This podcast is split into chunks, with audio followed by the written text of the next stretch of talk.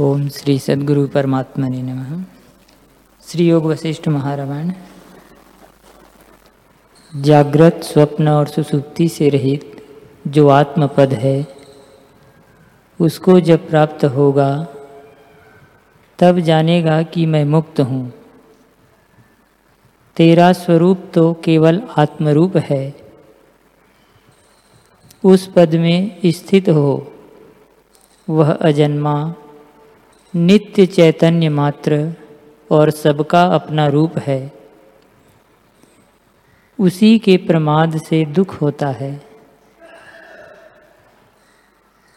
जैसे बालक मृतिका के खिलौने बनाते हैं और हाथी, घोड़ा आदि उनके नाम कल्पित कर अभिमान करते हैं कि ये मेरे हैं और उनका नाश होने से दुखी होते हैं। वैसे ही बालक रूप अज्ञानी स्वरूप के प्रमाद से अभिमान करता है कि मेरे हैं और मैं इनका हूँ और उनका नाश होने से दुखी होता है। यह नहीं जानता कि सत्य का नाश नहीं होता।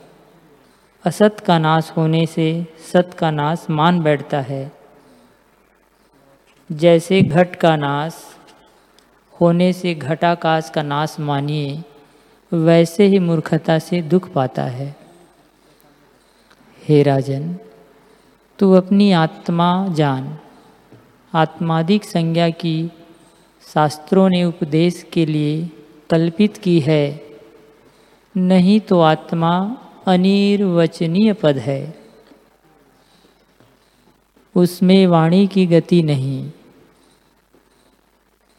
पर इन्हीं से जाना जाता है, क्योंकि मन और वाणी में भी आत्मसत्ता है। उसी से आत्मादिक संज्ञा सिद्ध होती है। जैसे, जितने स्वप्न के पदार्थ हैं, उनमें अनुभव सत्ता है। उससे वे पदार्थ सिद्ध होते हैं।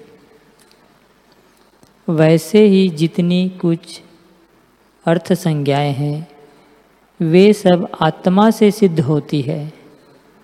ऐसा जो तेरा स्वरूप है, उसमें स्थित हो, जिसमें जरा मृत्यु आदि दुख नष्ट हो जावे।